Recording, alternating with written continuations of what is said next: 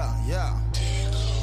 Whoa, hold on. Ultra uh, walk it like I talk it. Walk it. Walk it like I talk it. Walk it. Walk it like I talk it. Woo. Walk it like I talk it. You. Walk it like I talk it. Walk it. Walk it like I talk it. Walk it. Walk it like I talk it. Woo. Walk it like I talk it. Hey. Walk it like I talk it. Walk it. Walk it like I talk it. Walk it. Walk it like I talk it. Hey, welcome to the rundown. We are back. I am your host, BJ Evans. Happy to be back in the studio on this gray, cold, rainy day. I'm here with my co-host Elizabeth Krasunas. Hi, good morning. Hi, and our producer Mark Pagan. Good morning. Good morning, Mark. And we have special guest in the studio today, Katie Rubin of Theater of the Oppressed NYC. Good morning, Katie. Good morning. Happy to be here. Thank you for being here. And it is a cold, gray, rainy day, and we are all, dare I say, a little bit wet. Yes, I think we are. Yes. Yes. So thank you all for being here. I'm so excited to talk about Theater of the Oppressed NYC. We have a performance coming up on Wednesday. Today is Monday. We have, it's coming up on Wednesday, April 18th at 6 o'clock. YOSOS, which is Youth Organizing to Save Our Streets, has a performance in conjunction with Theater the Oppressed NYC. And before I go too much further into that, again, that's on Wednesday at 6 o'clock. Katie, you run Theater the Oppressed NYC. You're the executive director. And when I talk at BRIC and when I talk to my friends about this really awesome thing coming up on Wednesday, I'm so excited about it. I'm such a champion. I get this all the time what is that? What does that mean? Uh, often it's shortened TONYC, and c- people are constantly like, "What's Tony's?" so, can you give us the the basic? What is Theater of the Oppressed? Theater of the Oppressed is a tool that um, came from Brazil in the 1960s and 70s, founded by an artist and activist named Augusto Boal. And um, how he came up with the Theater of the Oppressed is a long story, um, but and you might know Pedagogy of the Oppressed by uh, Paulo Freire. Uh, the the idea was to create um, a new way of bringing to light social problems and then trying to get creative about solving them directly from the voice and the experience of the people who are facing the problem, um, and using theater, which impacts us in an emotional, uh, you know, kind of gut personal way to get lots and lots of stakeholders involved together in addressing problems um, that are affecting all of us here in New York City, and it's used around the world. So we started Theater of the Oppressed NYC um, in 2011. Uh, I'm the founder, and we have grown this organization over the last seven plus years. And what we do is we partner with community groups, uh, social service agencies, city agencies sometimes, um, particularly with New Yorkers who are facing homelessness, New Yorkers who are experiencing injustice in the criminal justice system, immigrants, um, people living with HIV and AIDS and other urgent health crises, and um, and young people, uh, in this case with YOSOS, who are fighting gun violence um, and working um, to build uh, and support their community. Um, and though all those communities, they form troupes with us who build plays based on their stories. So they identify an issue that they want to come together around. They build a play um, based on their lived experiences, and then they take them to audiences like here at BRIC, always free shows. Um, and the the the key, the magic ingredient of Theater of the Oppressed is that there's not just a show, but there is what we call a forum, where the audience is uh, not just an audience anymore, not just spectators, but spect actors, because they're invited to identify the problems, so speak about what they saw in the play, and then actually get up on stage and try out new ideas, new interventions to address the problem. And then all together, the actors, the audiences who might be impacting or impacted by these problems in all different ways, uh, analyze the new ideas and think about what they would need to put in place um, to make these happen. And they know that they've now rehearsed them in real time and are ready to take these actions outside. So we call it a rehearsal for reality uh, sometimes. So let me make sure I understand, and everybody listening does. The people in the audience are actually going up on stage. Are they asked to go up on stage and start acting? Absolutely, absolutely. And you know, we we say that everyone is an actor because everyone needs to take action in their own life. So there's no such thing as an an actor and a and a non-actor.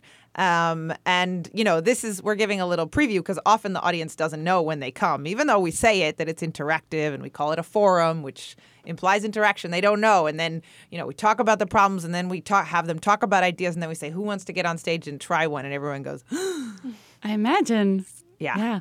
So how do you get someone to come up on stage? You I imagine have a lot of people who are like how how do you even start to engage that process? Just as an audience person, I can't imagine being willing to do that.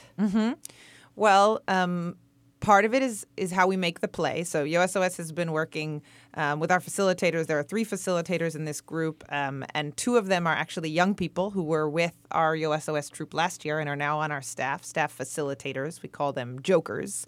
Um, so the jokers have to be trained to help make the play really, really clear so that the audience is really kind of angry and activated by the issue. That's the first way. Okay. And then second, they have to be really engaging and both fun and, um, you know, commanding about the audience interacting. And we, we, we, you know, set it up so that the audience thinks about their own relationship to these problems. So it might be gun violence, which um, a lot of us have a relationship to right now in different ways, right? In this play, it's also about uh, problems with teachers, problem, uh, you know, oppression faced with by parents, other authority figures outside uh, of in their lives, and many of us have interacted with these kinds of oppressions in our own lives. So when I'm thinking about it personally, and then I'm asked, "Will I get up on stage?" Right. So sometimes we do say to the audience, "If you don't get up on stage right now, we're saying that we're all okay with these problems going on the way that." You see them here, so there's a little bit of a of a guilt trip, um, but for a good cause. That that's very effective, I would imagine. so you're setting up scenarios where people are probably getting really impassioned about it even as they're watching. And possibly that feeling of impassion of passion makes them want to speak out and want to say something and want to engage with it it sounds like. Absolutely. and so when they get up on stage the the actors from the audience the spectators do they are they improvising their part of the scene? Are they embodying a new character? Are they replacing a character? Like how do they fit into the play at that point mm-hmm. So they are invited to get up as the protagonist and sometimes as one of the protagonist's allies. A lot of people, let's say the problem is with a teacher being oppressive, a lot of people want to replace the teacher um, because if we just make the teacher nice, then we'll solve the problem. But we call that magic, um, which we. For this purpose, we don't really believe in. yeah it would be Um, great if we could it- make all the teachers right, nice exactly. The teachers or the police officers or wherever we're experiencing oppression, we see in the play that those are the people who who don't really want the situation to change. So we can't assume that they would change the way we want them to. It's the people who are facing the problem, the protagonists, who are asking for a change. So we can only enter as those characters or as their allies. And a lot of times, audience members do see themselves as allies, as passive allies who might be seeing something on the street and need to practice how to step up um, and be an upstander, as they call it, not just oh, a I like bystander. that. Yeah. that's the first time I've heard that. Thank you. yeah, yeah, yeah. yeah, I'm going to use that. Yeah, it's a good it's a good uh, a reminder Yeah. to stand up. Um, so uh, so yeah, so those are the restrictions, and then we also say that whatever is true for the character. So if you're a young person of color, 17 years old, you have to bring. We can't then bring some other privilege or some you know other privilege of age or race or class or neighborhood or whatever it is into the scene. We have to deal with the reality of the scene as it is. And we, the audience, have to look and hold that idea accountable to what's going on in the scene as it really is. Mm, I see. And you said earlier that that action it's a rehearsal for reality. I've also heard it called a rehearsal for the revolution. And have you gotten feedback or talked to people after the fact, the ones who do step in and do become the actor, the spectator, and talk about it? Do they then are do they feel more empowered to step into situations later? Is it actually a rehearsal for reality or for the revolution? Tell me about the feedback you've received. Yeah, absolutely. So um, the the actors who made these stories and, and who have lived these experiences often get ideas from their peers in the audience to try things that they just weren't able to see. Right? We call it the you know we're activating the collective creativity. We it's not that I'm failing at what I'm trying to do, but in I, I need to be able to see it and reflect on it and then enter into it in order to try something different and have my my peers who have different experiences try something and, and then I get so many new ideas. But also the audience members, a lot of times what we see is that people actually are sometimes that oppressive teacher or that oppressive parent. And they then realize that they can be the antagonist in that scene and they didn't see that before. And then they change their behavior or they're a bystander and not an upstander in a situation happening on the street. That's very common. Um, and I'm sure you're going to we're going to get to this, but we believe that change happens on several levels. So sometimes we take it from the individual, interpersonal, or even community level to the policy level when we have to go that extra step. Yes, and I do want to talk about that extra step because we did this last year and you do it a lot before. And correct me if I'm wrong, but I believe you call it then legislative theater when it takes that extra step. And so I watched and I saw the spectators come up on stage, the audience come up on stage. And then after the play, after the scene played out a few times with different people coming in as protagonists, you then had council people there and policymakers there and leaders from different community organizations there. And we took a break. There was a like entertainment that was really fun and we took a break and there was this intense conversation happening off to the side. Tell me about that extra step and what was happening there. Yeah, and so uh, that's right. Legislative theater um, is where we say, you know, um, we've tried what we can do interpersonally. We've tried what we can do as community organizing, and we and what we see is the gap between what we can do here between two people to get what we need. We call that policy. So we need to change the rules or the structures um, of what happens in the city or in city agencies and institutions in order to achieve our human rights um, as as the story in the play is showing. So before that intermission that you talked about, where the conversation was going on with the policymakers and the advocates and the lawyers and the experts and the organizers, the audience actually got to write down on cards policy ideas that they wanted to see, inspired by the play and by the interventions that other spectators had done on stage. Mm. So we had i don't know 150 people there and 150 policy ideas were proposed to address the school to prison pipeline and the effect of trauma uh, in schools on young people um, that w- was being shown uh, in the play and then, as you said, they were sorted by all these policymakers. And then at the end, we held a vote on the three kind of most popular, most innovative ideas.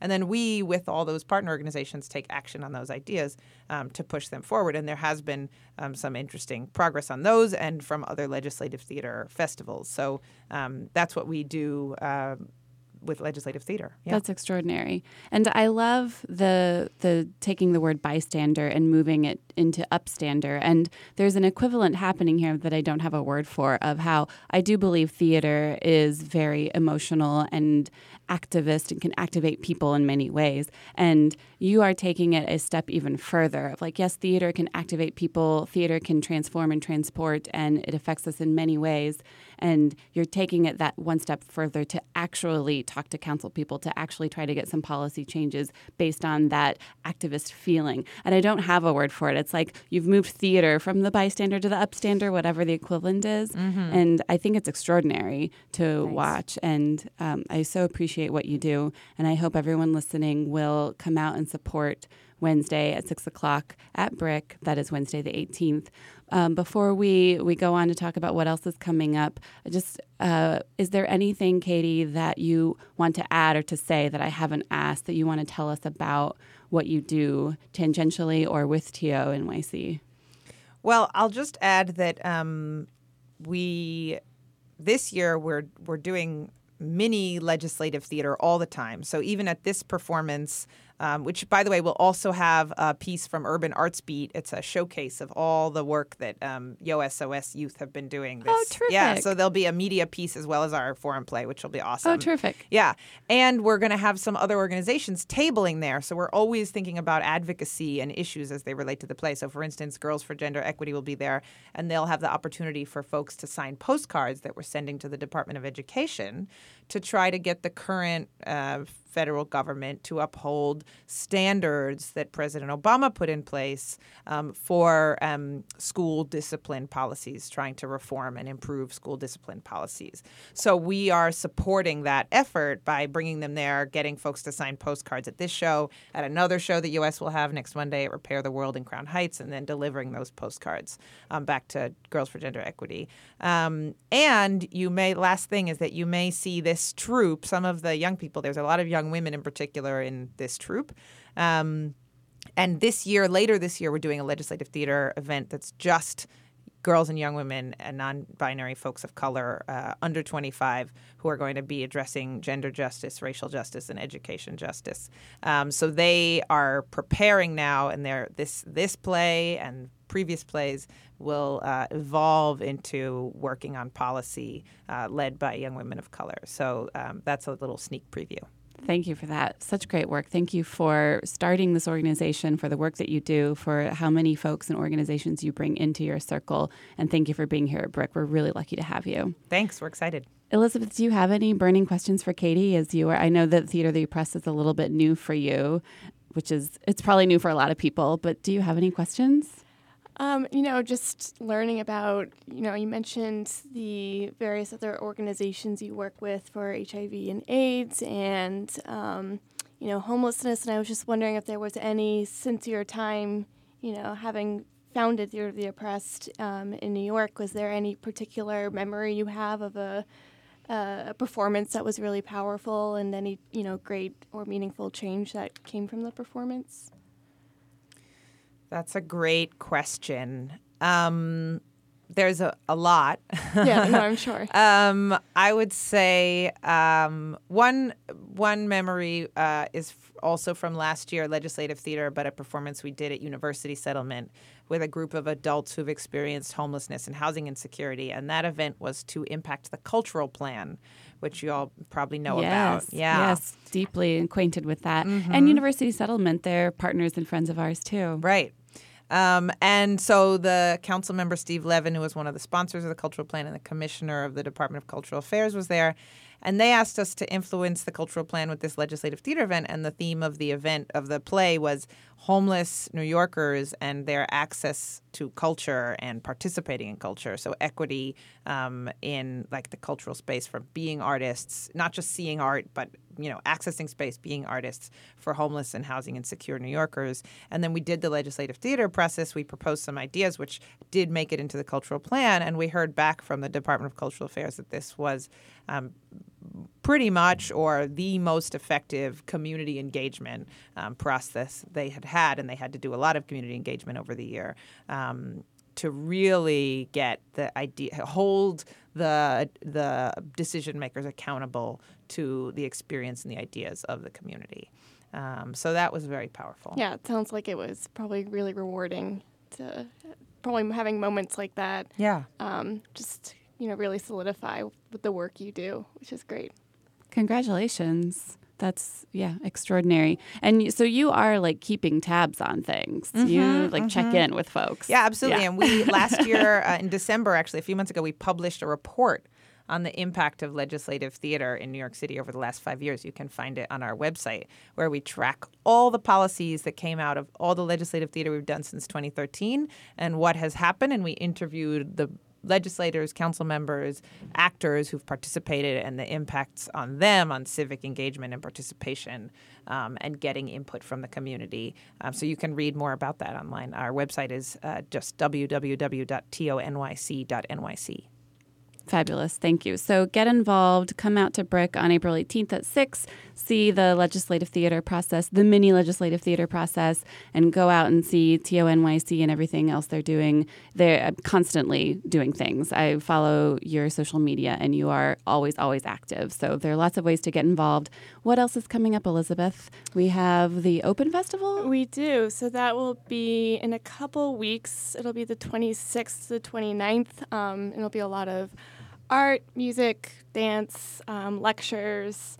Um, so, yeah, that'll be the entire weekend from the 26th to 29th. And then in just about two weeks, we'll be announcing our Celebrate Brooklyn Summer Festival. So, we're in a little bit of a transition period right now, um, but we do have some exciting things coming up. Thank you. Katie, do you ever come out to see the summer concerts? Oh, all the time. Oh, all the great. time. Okay. Probably, what, I don't know, eight every summer or No something. kidding. Yeah. Wow. I mean, you know, we live in All right. Flatbush and it's Yeah. free and Yeah. we have a baby and it's great. Walk over. Terrific. yeah. Mark, I realize that I haven't checked in with you. What do you think of this Theater of the Oppressed NYC? Are you familiar with it? Have you ever heard of it? I have, yeah. Okay. We actually we were we were really inspired when I first started working here to try something with the libraries in terms of uh, some of the. We have a guy here who's uh our specialist in adult education. He wasn't at the time; he was just one of our instructors. His name is Liam Billingham, and he's really, Liam. yeah, he's really inspired by theater of the oppressed. And he's like, we should do this in the libraries somehow with media education. So it didn't go anywhere, but um, I had I'd sort of had a rough understanding of it until I talked to him. Um, I haven't seen anything in New York yet. It's constantly on my calendar. Like I'm gonna go, I'm gonna go, I'm gonna go. I'm also trepidatious about getting up on stage, but I think it's a great way. challenge. There's got to be a way to not get on stage. Well, Yeah. not everyone in the audience does get up, but everyone is called upon, is Yeah. invited. But you don't you don't have to get up. Yes, that's right. yeah, See, there you go. There it is. Yeah. But yeah, yeah, I, I find it really inspiring, and uh, I'd like to see it in action. So you'll see me there soon. Great. Yeah. Terrific. And that reminds me that Liam has been emailing me and talking to me every now and then. He'll bring it up again and be like, "What should we do? What else should we do with TONYC? How, should we let's get a workshop here?" And it just reminded me that I should connect the two of you or all three of us and make something happen. Yeah. Um, so, uh, Elizabeth, it, what is there anything else that I'm missing? Should we move on to our question of the day? I think we covered most All right. things. Katie, thanks for being here. Thank El- you. Elizabeth always closes us out with a personal question of the day. What is it today? Well, now that it's a dreary Monday morning, it was beautiful on Saturday, so I just wanted to see what people did over the weekend. If you did anything fun. Um, yeah, I um, I guess I did. Uh, I've I've become a little obsessed with Zumba. I I mean, maybe that makes me a middle aged lady, but it's like um, the most fun place. uh, Maybe other than a forum play that I've ever been. Like everyone's having fun, and it at the Y, it's super diverse. There's really old people, and the one I went to go to in Flatbush, it's family Zumba, and some people bring their little kids. So my toddler went, um, and she did Zumba for 10 minutes, and then sat and watched Sesame Street on my phone for the next 45 minutes. But um, that was pretty fun, and people get a kick out of that. That is so cute. A toddler doing Zumba. Can I also admit that when you said Zumba, I first thought you said, not that you said Roomba, but my mind went straight to Roomba. Isn't that the thing that, that vacuums, the Yes. robot that vacuums? you definitely said Zumba, but my brain went like, wow, she's really into robot vacuums. Okay, okay. Absolutely not. I am not into that. Zumba with a toddler sounds like way more fun than a robot vacuum. yeah, that was fun.